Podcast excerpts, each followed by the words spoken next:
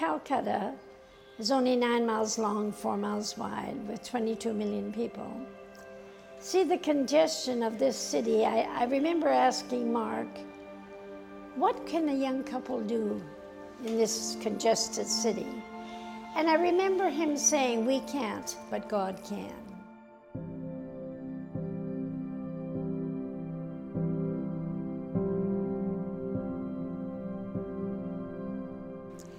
We started in a tent, bare piece of ground. And I'll never forget a beggar walked into our tent service. And in the middle of Mark's message, he screamed out these words Preacher, feed our bellies, and then tried to tell us there's a God in heaven that loves us.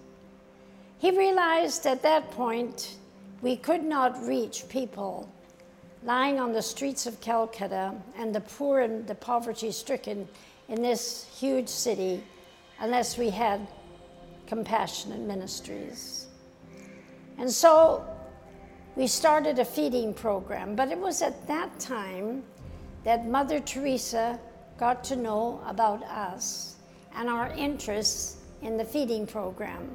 And she took us to the major garbage dump in Calcutta where all the garbage is thrown every day and burned every hour. And when we saw children jumping into the garbage for anything they may recycle or food to eat, our hearts broke and we said, no, we have to do something about this. We realized that there were so many poor children without education. We raised the money for the school, came back and built the school. And then we started going up class by class to the different sections of the school, grade by grade by grade. Pastor Mrs. Buntain had always had a special place for underprivileged children and the poor of the city. So we've always had also with us children who came from very poor homes but nobody knew who they were because everyone was treated the same. Everything got too small. We, um, we just had to get larger land. We searched and searched and couldn't find any land. And so finally, one day, Mark came home very excited and said, I found the land. An old cemetery, British have all gone. Kids are using it as a soccer field. And so we were able to get this huge piece of land, four blocks square, on Park Street. Our hospital was the first building that we constructed at Park Street property.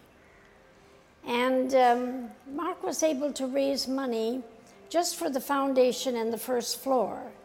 But he always felt when he had the money to go ahead and God would supply the rest which used to worry me a lot. In fact, I would tease him, say he has the faith and I have the ulcers, because I did the accounts.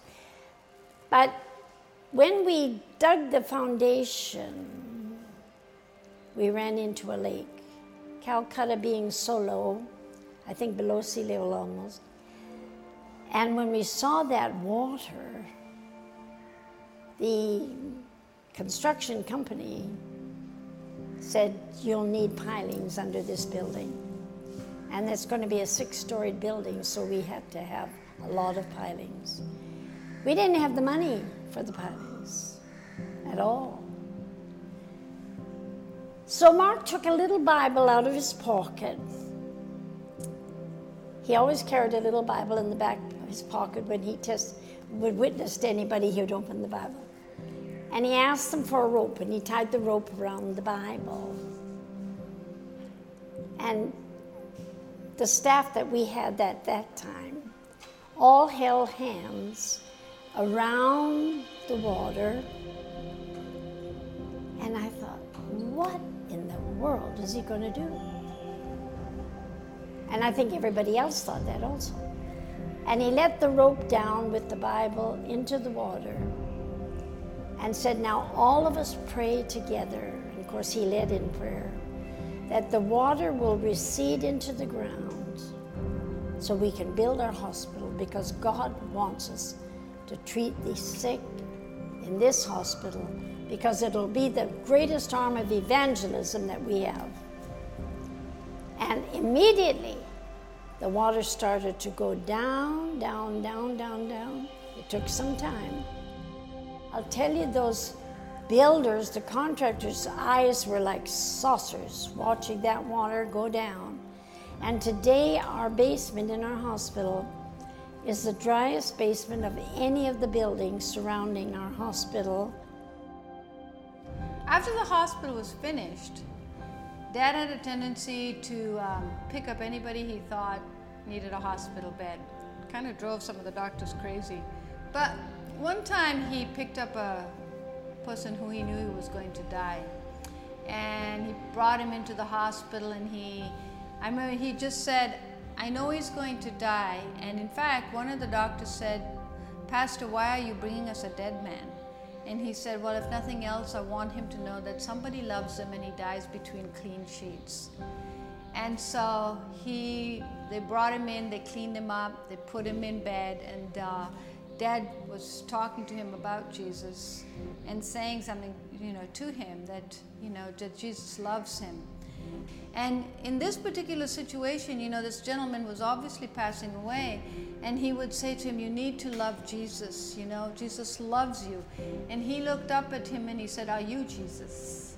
He had never heard, he didn't even know, you know, so he got an opportunity to share to him who Jesus was. So they reflected Christ in everything that they did. It was not uh, just a show, it was very genuine.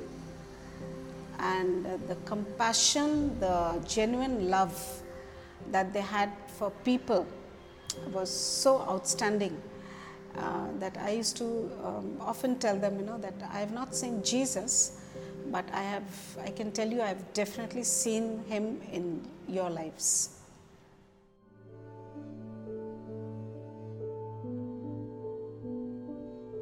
When Pastor Buntain was snatched away fairly very suddenly, and the mantle of leadership fell upon Sister Huldah, it was a huge burden upon her, not just because she had to pick up uh, the unfinished projects uh, that Pastor Buntain had, Pastor Mark had uh, initiated, but in a culture where uh, women are not given prominence. And in fact, at the time when she assumed leadership, there were very few, if any, women in India who were in ministry, and there was not even one lady who was ordained uh, to, to, to pastor. So she was the first woman of any nationality to be ordained as a pastor in the nation of India.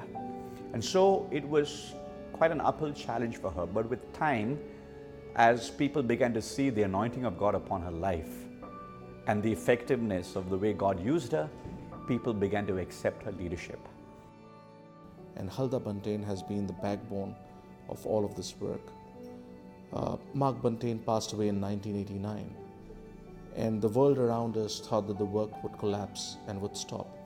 And took a woman of God, a lady, who took one day at a time and has perhaps achieved much more in the last 15 20 years than has been achieved in the previous uh, stint. And today we talk about 200 plus schools or 700 churches. Uh, I, I think this has been done because of relentless pursuit of Huldah Buntain, who's been able to really walk the road and keep still walking the road on behalf of the mission. And so, you know, I look back 58 years and I think there was a time when a group of ministers came through here from Manila. They had held a big crusade in Manila. They took us out for dinner, told us how foolish we were to remain in Calcutta. They said, You know, you were promising a young evangelist in your country, and you're here in this dirty, filthy city. I mean, you're just burying yourself in this city, and you'll never be heard of again. I can remember those words so distinctly. You'll never be heard of again. And going home, I said to Mark, Do you think that they're right? And I remember him saying, Who brought us here? And I said, Well, God brought us here. And he said, Well, we'll leave when God tells us to. Música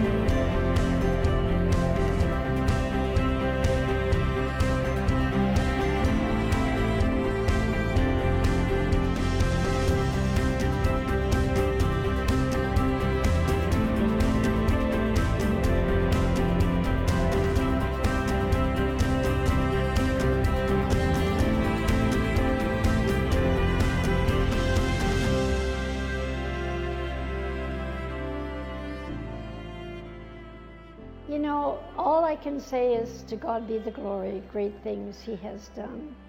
Not a tribute to us, but I think it, was God's plan that we come at that time.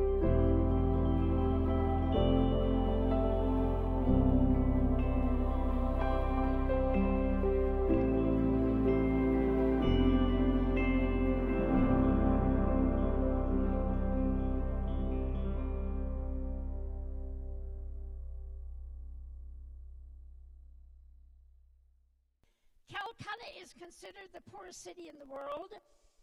Nine miles long, four miles wide, with 22 million people. But you know, there's one scripture in God's Word, and I love it this morning.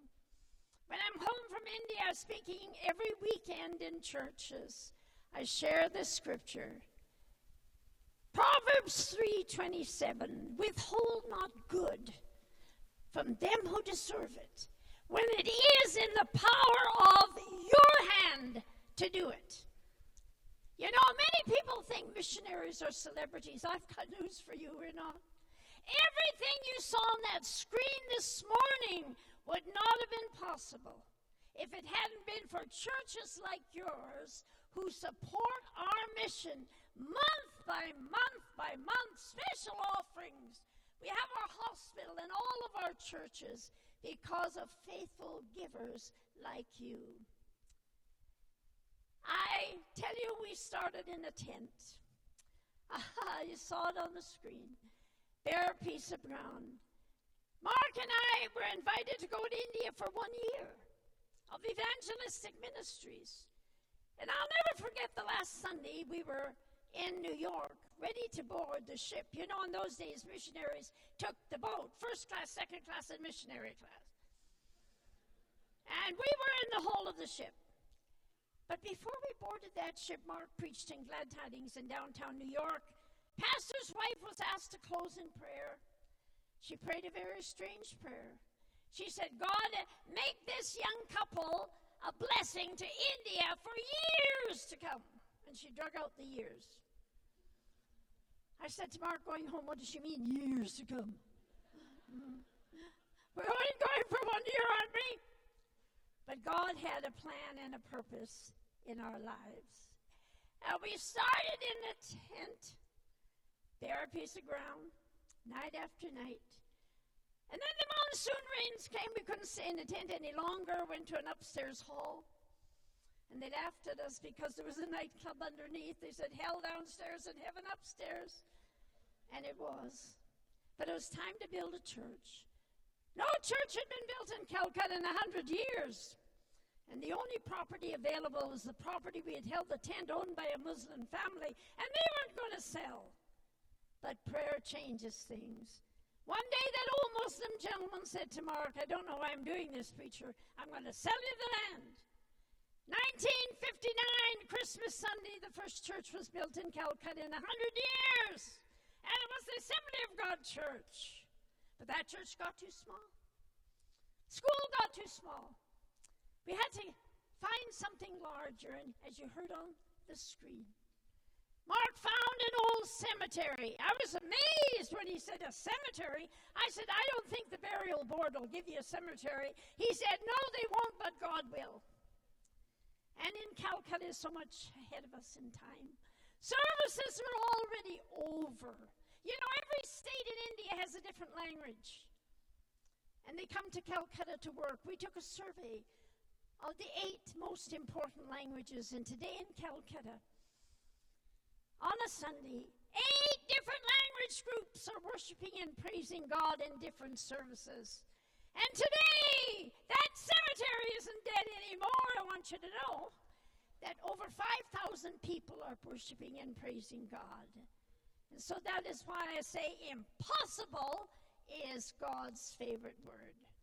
But you know, as we started to work in Calcutta, James chapter 2 became alive to us. How can you tell anyone that God loves them when they have nothing to eat, no clothes to wear, no comfort on this life? Can you tell a man lying on the streets of Calcutta, as thousands do, God loves you? He'll turn around and tell you, No one loves us, or we wouldn't be here. And so we knew we had to do something about it. We started our first school with only 230 students. Recently, we had our 50th anniversary. Now, in 11 states, we have 32,000 children. Precious children. I call them a little evangelist because they bring their parents to church. And the governor was our chief guest. And you know what he said? He said, The Assembly of God Church School has changed the face of Calcutta because of social justice, justice and moral instruction. Social justice? We were called a slum school because we took poor children. And now social justice meant that we take poor children. And moral instruction, we have chapel services every morning. And the alumni gathered together at that 50th anniversary. And you know, I was so impressed. They said we may forget all of the academic studies we learned, but we'll never forget, never forget the chapel services because they changed our lives. That's the main thing, isn't it? Changing lives of children. And then a feeding program, hunger. Oh, dear ones, I can't explain to you. 1,000, 1 million children sleep on the streets of Calcutta, lining up every day in our feeding programs. 25,000 in our school and street feeding programs. And how we feed them? On the back table in the foyer, I have two books Woman of Courage and Pathway to the Impossible. Now, if I was going to tell you 61 years of miracles in Calcutta, then you wouldn't have the second service today. But if you want a miracle in your life, I urge you to read the book, but more than that. One book for $12 feeds a child for 12 days. And I depend on our books every weekend because, dear ones, buy those books not only buy the books, but pray for the child and the family you're feeding. For everything we do, whether it is to feed a child, to educate a child, it is to win that family for Jesus Christ. And then our hospital. What an arm of evangelism. Five chaplains going from bed to bed every single day. I am so thankful when I go in the hospital to see different ones. Cleft palates. One out of every 700 children born with a cleft palate. Blind children. We have a blind home. I was in the hospital one day when five of them were operated on. I said to the doctor, Will they see? She said, Some better than others. When the bandages were taken off their eyes, they looked up at lights for the first time. Butty, butty, butty. Hindi light, butty, butty. And they loved the song Amazing Grace. I once was blind, but now I see. We held hands that day and sang that beautiful song. I once was blind, but now I see. Mother Teresa was a lovely little lady. Brought all her patients to our hospital. I was in the hospital one day before she took very ill. She said something I'll never forget.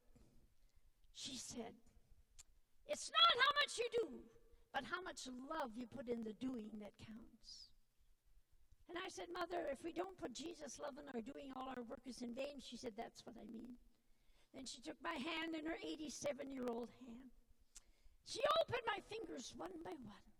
And she said, When you give to the poor, you do it unto Christ. Dear ones, when you sign that faith promise, you use your hand. When you give your offering, you use your hand. I want you to know you may never see the ones that you're helping, but you are doing it unto Christ. Seven of the states of the 11 states are in Northeast India. They look more Oriental than they do Indian.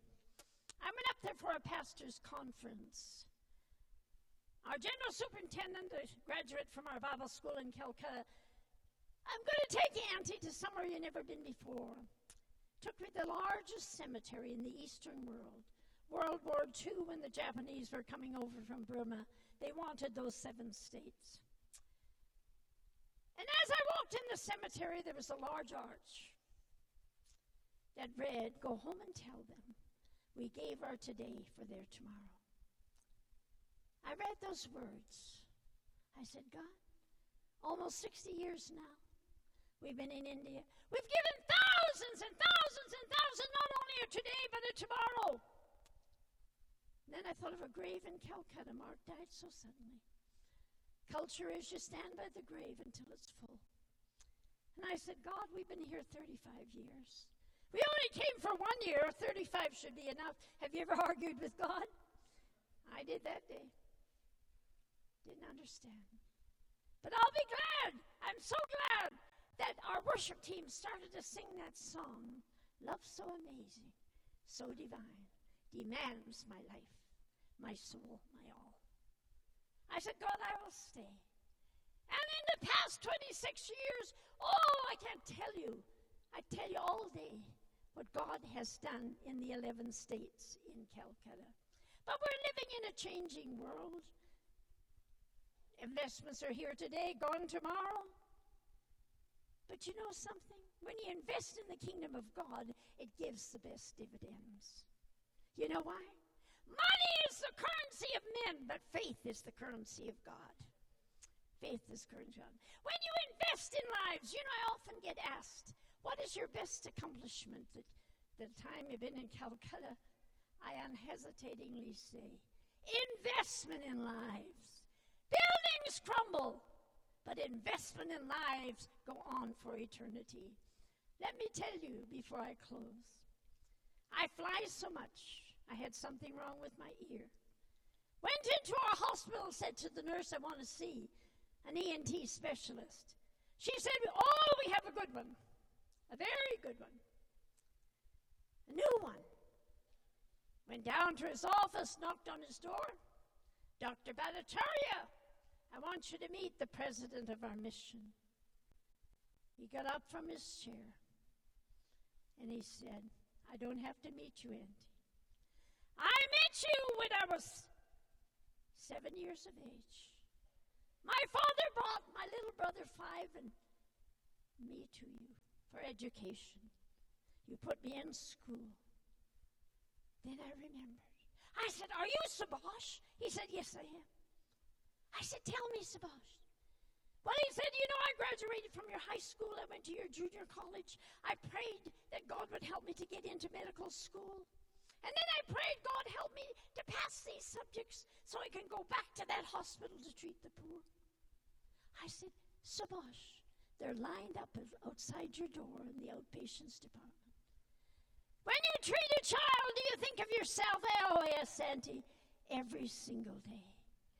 That's only one illustration of investment in lives. On the table at the back, Heather will have sponsorship forms. You saw the CEO of our hospital, sponsored child. The lady the screen this morning, dying of tuberculosis, healed by the power of God, and a sponsored child. That is the investment in lives. A sponsorship. What do you do with a little over a dollar a day? What do you do with a little over a dollar a day? Do you think at this Christmas time you could sponsor a child and invest in a child? You know, doing does not count unless love motivates it. And loving does not count unless doing demonstrates it. You have to do something about it when you love Jesus. Thank you, and God bless you. Here at Life Church, we pray that you have a blessed week. Please connect with us on Facebook, Twitter, or Instagram, or you can always go to lifechurchutah.com.